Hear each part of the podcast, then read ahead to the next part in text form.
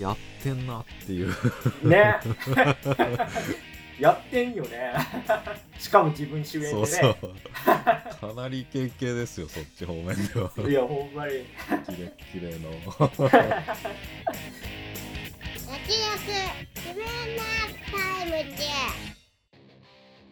どうも慎太郎です。どうもそがです。この番組は映像業界で働く編集マンとアニメ業界に携わる構成作家が映画について話すラジオです。新しいニュースが飛び込んでまいりました、はい、トップガンマーヴェリック監督ブラピ主演の F1 映画でもリアルさを追求ということで映画 .com の記事なんですけども、先日ね我々も特集しましたトップガンマーヴェリックが世界で大ヒット中のジョセフ・コシンスキ監督が F1 を題材にした作品を撮ると。で主演がブラッド・ピットっていうことなんですけども、なんかアップルが制作に絡んでるというみたいですよ。アップル TV ってことないですよねどうやろうなまあまあコーダ愛の歌、あでもあれは違うか制作は別にね買い付けただけだもんね。そう言われると不安になってきたんですまあでも F1 なんかね絶対劇場で見たいですよね。いやそうですよね、音響あってこそみたいなとこありますしね、まあ、熱そうだよね。脚本はトップガンマーヴェリックでもコンビを組んだ、アーレン・クルーガーさんということで注目だなということなんですけども、ブラッド・ピットね、マネーボールではGM やってましたけどね、野球のF1 ドライバーということで、まあ、最近の感じだとあんまイメージわかんないよねそうですね、確かになんかちょっとそのアルコール依存症の問題があってからあんまり表舞台に出てきてないイメージがありますけど、日本人的にはまあ F1 の映画といえば、あれは厳密には F1 じゃないですけど、レース映画といえば我々がやったねフォード VS フェラーリもすごいあれ良かったですよね、レースシーンとか、まあエンジン音とかね最高でしたね、まあ、臨場感あって。あとは F1 映画ではラッシュっていうプライドと友情っていうクソダササブタイトルがついてるんですけどプライドあったんで結構前だよねもう、はい、ちょっと前ですね確かに、まあ、あれも大変良くて、ね、まあジョセフ・コシンスキ監督なんでかなりなんか PR にこだわったやつを撮ってくれるんじゃないかなと F1 ファンとしては期待したいところですけども、リアルまあタイトルまだ決まってないみたいですけど、どうなんですよね、クソダササブ隊をつけてしまうのかどうかいやいやトップガンはマーヴェリックってことまああれはでも現代がマーヴェリックじゃないですか多分。いやその、じゃあ大丈夫なんじゃないのまあ、その脚本でいうとその敵地にある F14 トムキャットに乗って帰ってくるみたいなケレミというか、ちょっと F1 マシン交換しそうですねレギュレーション違反まあわかんない、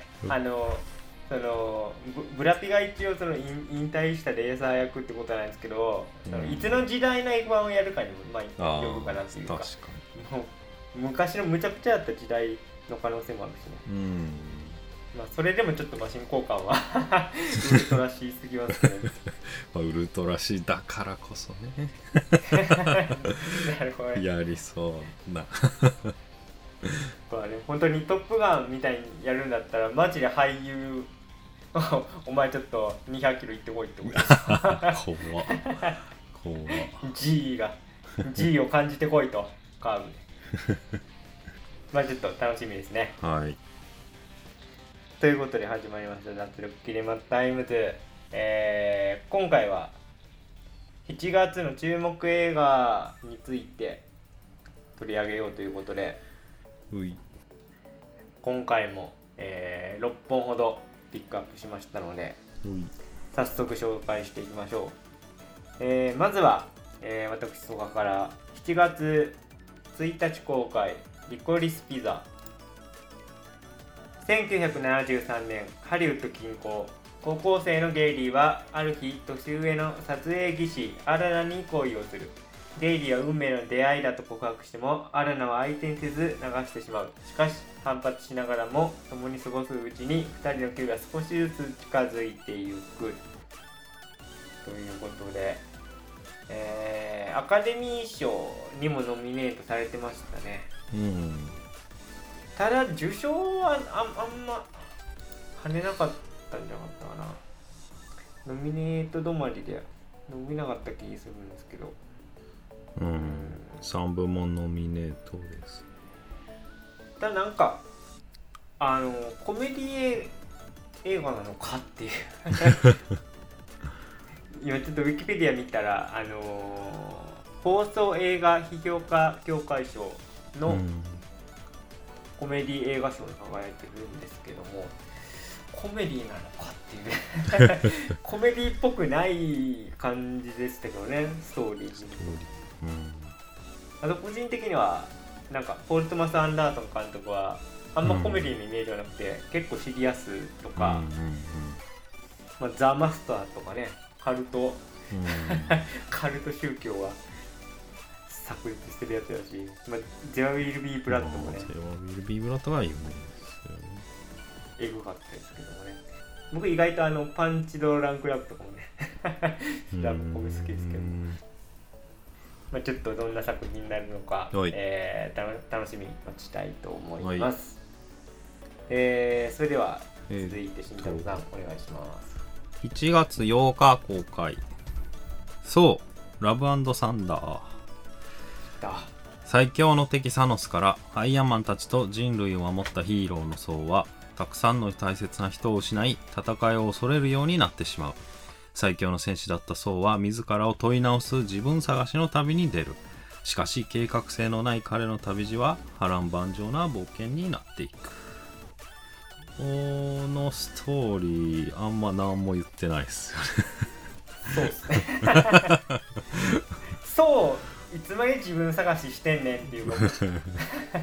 結構やってるよね、前からっていう。ずっとだねずっとそれがマイティーソンのテーマみたいなところもありますけどねだからエンドゲームで大事な時にね、めちゃめちゃ太っちゃっててね樽みたいな。そうそうそうまあそれをダイエットするとこからなんか予告は始まっててね大変だなって、整合性大変だなってなんか曲とかかっこよさそうでね、ロックの感じで、そこはちょっと楽しみだなっていうのはありますね。監督はどなたがやるんでしょうか。監督が YTT ですね。じゃあ一応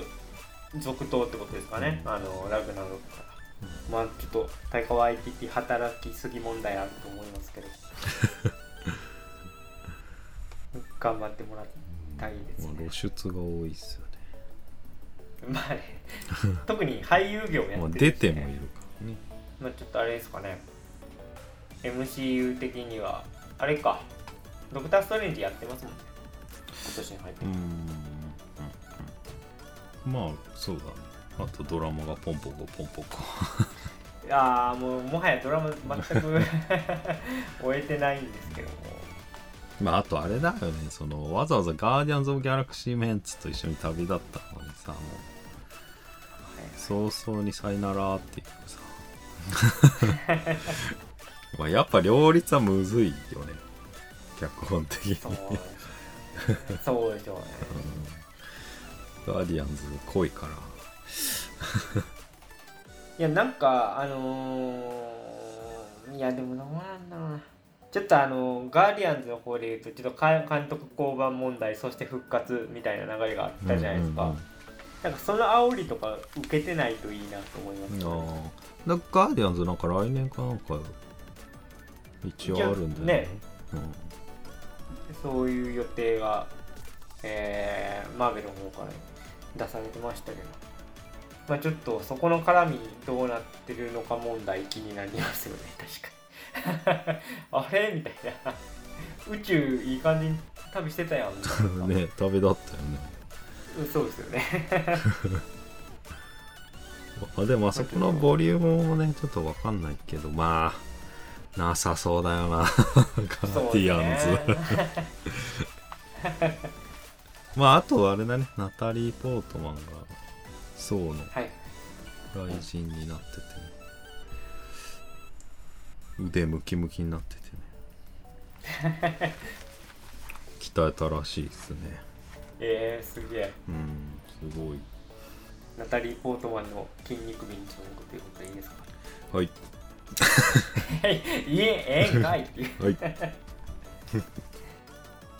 では続きまして、同じく7月8日公開、Believers。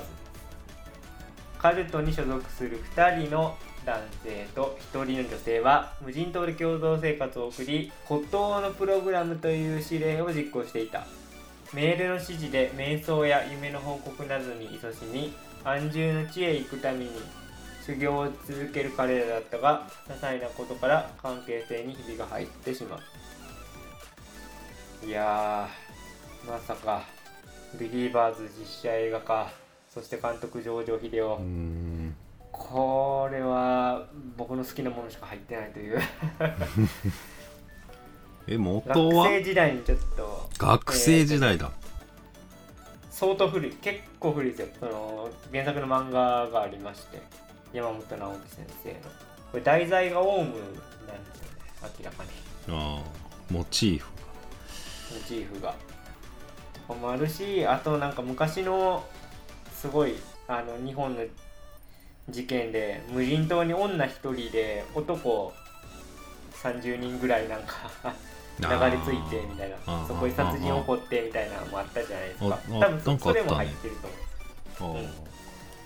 うん、結構学生いつまでも高校か大学ぐらいに読んで、すごい衝撃でしたね。結構えぐい展開になってくるんで、それをどういう風にこうジョージョ監督は裁くのかという。どう考えてもなってきそうだよね。そうですよね、うん、なんかわかんない、まあ、吉田圭介さんっぽい。ああ、そうですね吉田監督もうまそううん、それをジョージョさんがどうするかな。でね、まあでもちょっとなんかまあ ほぼ3人劇みたいなとこもあるんで、ちょっと俳優さんのね演技っていうところにも注目していきたいなと思います。では続いて慎太郎さんお願いします。はい、7月15日キャメラを止めるな。リアルなゾンビ映画で大ヒットした日本映画のリメイクを厳しい条件で依頼されたフランス人の監督。撮影現場には監督志望だが未熟な彼の娘、現実との区別がつかなくなる妻、話が通じない日本人制作者が加わり問題が山積みに。それでも監督はカメラを回すがです。亀止めのフランスリメイク版ということなんですけども、はい、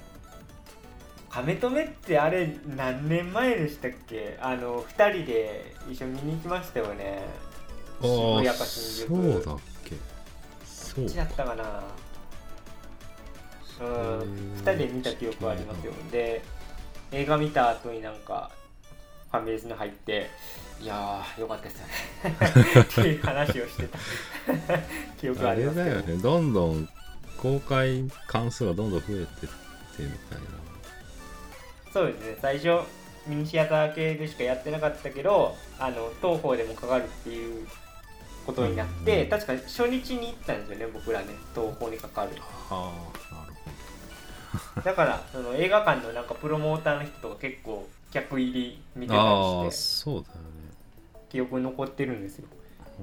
2017年ですね、カメ止め。ああ、もうそんなに前ですか。うん、まあパパ泣き映画でしたけど。そうですね。まあなんか今回もそうな娘いるんかいって。まあ結構まんまって感じですよね、今のあらすじ見ると。なんかあと予告をこの前流れてて初めて見たんだけど、まあメタ的だよね、すごい。カメ止めは存在してる世界なのであー、なるほどねで、あの人出てどんぐりさん、プロデューサー、はい、女優の吉本の女優、あのおばちゃんプロデューサー、おばちゃんプロデューサー、霜降り明星と同期そうなんだ計算上意外と若手うん、計算上はそうなってしまうっていう芸歴ではが無理難題をぶつけてた今回もやってんなと、うん、まあ、ちょっとなんかフランスって結構日本の映画割とリメイクしがちっていうかでもシティーハンターの実写版結構僕見たんですけど良かったですね、あれは、うんうんうん、愛のある感じでね。そうでしたね。意外と日本のコンテンツと、まあ、相性いいのでまあ全く同じことをやるわけにはいかないから、まあ、そこら辺どうしてるかっすよね。そうなんですね、うん、だから今僕が言い読んだのはまさにそこで、もうあの仕組みをもう一回やられてもあんま感動ないじゃないですかまあまあねだからちょっとどうかなってまあちょっとなんか別の何かを期待したいんですよね。まあ、せめて違う着地。まあでもどうなる、それは結構日本人的な意見だなと思いました、今言うてて。まあ、フランス人が見ておーってなれば多分。まあまあだから向こうの初見の人たちがおーってなればってこと、ね、勝ちなのかな、ね、ミッション的に。まあ、そう思ってるかどうかも含めてだね、見れば。わかるってことですね。ちょっと公開を楽しみに待ちましょう。はい、続きまして1月15日公開、キングダム2遥かなる大地へ。秦と衛星ら秦国軍が内乱を治め王座を取り戻してから半年、隣国の魏が侵攻してきたという知らせが王宮に届く。もう完全に1のすぐ後つながってますっていう。キングダム、僕は1を見ていてですね、まあ、結構楽しめました、うん、で、まあ、原作は僕そんなに読んでなくて、アニメのシーズン2ぐらいまで見てる知識量なんですけども、まあ実写むちゃくちゃ頑張ってるなと思いましたね。アクションシーンやっぱ力すごい入ってるし、邦画で結構大作の漫画の作品やった時にチープな感じになってしまって、あんまりこう社会観に入っていけないっていうことがあるんですけど、キングダムはそこをすごいうまくやってて、うん、まあハリウッドとかと比べたらそれは全然見劣りしてしまうんですけど、まあ、うまく合戦の迫力とかも演出しててですね、個人的にはまあ、でもどこだろう、2結構スケールでかくなっていくんでそこの不安はむちゃくあるんですけど、まあでも今ちょっとミスチルのミスチル推しの予告編が流れまくりで、ここ2ヶ月ぐらいもうね、ちょっと疲れてますね。そうですよねぶっちゃけちょっとそうなんですよね。生きろ生きろシャオラー生きろでしょそうで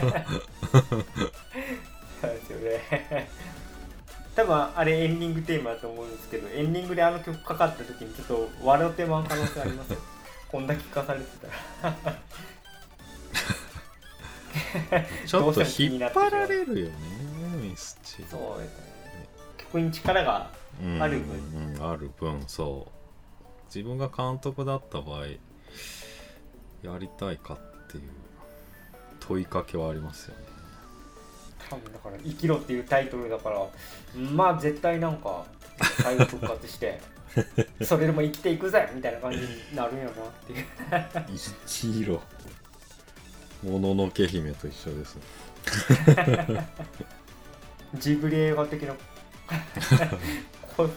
の絶対にならないと思いますけど、あえてまあキャッチコピーじゃないからね主題歌が生きろだから佐藤監督なんですけども、前作のブリーチは僕は見れてないんですが、ブリーチ良かったっすよ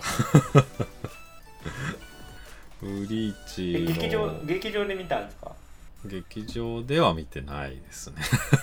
劇場では見てないですよね。出てないですね。いやまあ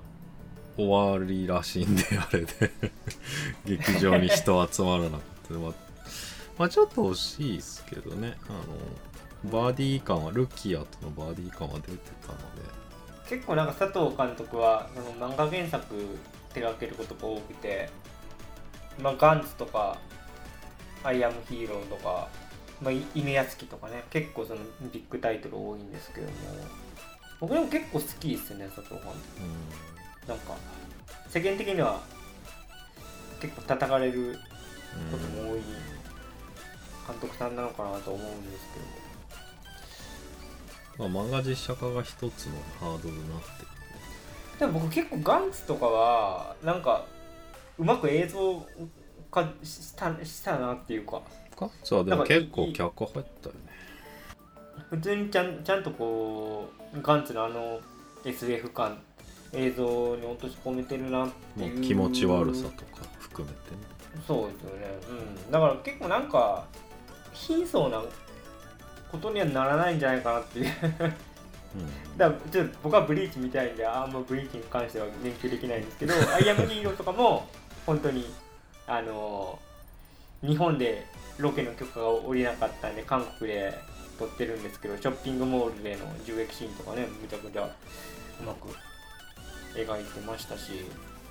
まあちょっと佐藤監督だったらうまくやってくれるんじゃないかなと、きっとのまあ1が結構評判いいんで、まあそんなに心配はしてないですけどまあそうなんですけど、まあ、全然売れてるし、しかもまあね、でも1はでも言うても主人公がこう田舎町からのし上がっていくぜって感じじゃないですか。だからまだなんかその前線でガンガンやっていくっていうのは多分2からやから、まあ、そこはちょっと怖くもあり楽しみでもある。だから清野菜名さんがねアクションできる女優なので、そうですね、今時珍しい。まあ、そういう映画があること自体も全然意味がありますよね。そうですね、動画で清野さん、確かに清野さんが多分映画で初めてくらいで大きい役取ったのがシオン監督の東京ドライブだったなっていうの今不意に思います好きだねまああれで出てきたからね。そうですね、でこんな動ける人いるんだっていう確かにちょっと衝撃でしたもんね、山崎賢人さんとか清野さんのねアクションシーンにも注目したいということで、慎太郎さん、はい、お願いします。最後7月29日ジュラシックワールド新たなる支配者。世界中に恐竜が住み着き、世界はジュラシックワールドそのもののようになっていた。人々は恐竜との共存を試みていく。しかし恐竜を守る仕事に従事する一方で、生態系の破壊という問題が持ち上がる。人類か恐竜か、研究者たちは課題を前に葛藤する。ちょっと収録回す前に慎太郎さんと話してたんですけど、ジュラシックワールド炎の王国の内容を僕あんま覚えてなくてですね見たはずなのにあんま記憶残ってないんですよねまあ恐竜オークションですよね。そうですよね、激ヤバ恐竜作ったみたいな。あとあれだよね、バイクとラプトル並走がこれだよね。でしたっけ？ちょっと僕ほんと記憶がもう、いやそこはめちゃめちゃ熱いシーンなので、この映画結構好きな、まあスピルバーグオマージュだったので、全体的にまあ、で今回ですよ、あの3人がね出ますよね。はい、ジュラシックパークの最初の3人なんか、まあ、予告編見た感じね、うん、あそこをやるんだって、うん、まあ、ジェフ・ゴールドブラムはまあね前も出てるんですけどね、うん、まあ、ただジェフ・ゴールドブラムはあの伝説のシーン、あの警告投稿、警告投稿左右に振るシーンが予告に入ってて、はい、あれ前回あの後吹っ飛ばされてトイレごと吹っ飛ばされて、うん、あのノックダウンするんですけど今回は大丈夫なのかっていう、うん、でもなんかこの懐かしさっていうのをさ入れてくのがすごくエスカレートしていってるような気がして、すごく、まあ、トップガン含めてなんですけど、なんか多くなってきてるなっていうのは思いましたね。40代狙い撃ちみたいな感じですね。40代、30代。ファーストガンダムの映画やってるんですよ。まあそれは4、50、さらに上。さらに上。そしてトップガンでしょ。うん、今一体で今度アニメでうるせえやつらも始まってしまうし、今一体いつなんだっていう。閉じようとしてますね、世界が。まあちょっとあの予告編見た感じ、今作特に恐竜との友情みたいなところを掘っていくのかなと思ったんですけども、なんかね、僕猿の惑星のあの、いや俺も思ったな今の。そうですよね。なんか既視感あるなと思ったら。猿の惑星に近づいていってるっていう、共存とか言い出してるからそうですよね。まあそういう描き方だけどね。だって普通に恐竜いる世界だったらちょっとねこうなんか異物感というか、うん、出会いの衝撃とかも我々のいる世界とは乖離していくのでそこは仕方ない。いや、まあ仕方ないっていうか、まあ、そこをどう処理するのか。そうですね。まあ絶対見ますけど。に関してちょっとまあ僕はあの復習しないと本当に内容何も覚えてないっていうのがあらわになったんで。まあでも確かにその縦軸的には別に。何があったってことでもないような気はクリス・プラット周りが特に別に確かにね、そう言われるとねですかね。はい、まあでもジュラシック・ワールドは一番ビッグタイトルですかね。あとソー、ラブ&サンダー、ここら辺が熱いんじゃないかと、うん、まああとは劇場で生きるを聞くのか聞かないのかまあこんなちょっといじったみたいになっちゃってますけど、生きるを聞きながら号泣してる可能性も普通にあるまあ7月ざっと、ご紹介してきましたけども、結構やっぱ下旬弱いっすね今月はそれはなんでなんでしょうね。まあ取り上げてないですけど、1日公開にピクサーのね、うん、バズもありますし、うん、あとエルビスのね、うん、自伝映画もあるしで、ちょっと前半に、うん、見たいは集中してるなっていうのは、まあ、そんな話なんか先月もしたなって思いでもそうそう、夏休み商戦が始まるはずなんだけど、ね、そうなんですよ。まあなんか意外と8月なんだよな。まあ、例えばワンピースとかは8月だし。ああ、そうですね。本当、まあ確かにそうだな。あんまアニメでないっすもんね。7月。まだこれくらいに今やるだろうなって、ミニオンズフィーバーが7月11日。はい、ここにあるぐらいでって感じか、まあ、仮面ライダーが22日とかあでもドンブラザーズもう22日、まあ、特撮はちょっと来てますね。まあそんなとこですかね。まあただ1月に行く突入するんですが、はい、ちょっとサイド B も待ってるんでそうですね、あれですね、一応、まあ、今回の宣伝しておくと、ブログのページの上の方にですね U-NEXT の31日間無料トライアルのバナーを出しておりますので、もしよろしければクリックしていただければなと、YouTube の概要欄には一応リンクを貼っておくので、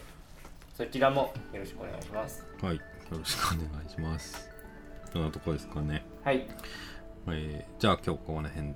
で、以上脱力シネマタイムズでした。ありがとうございました。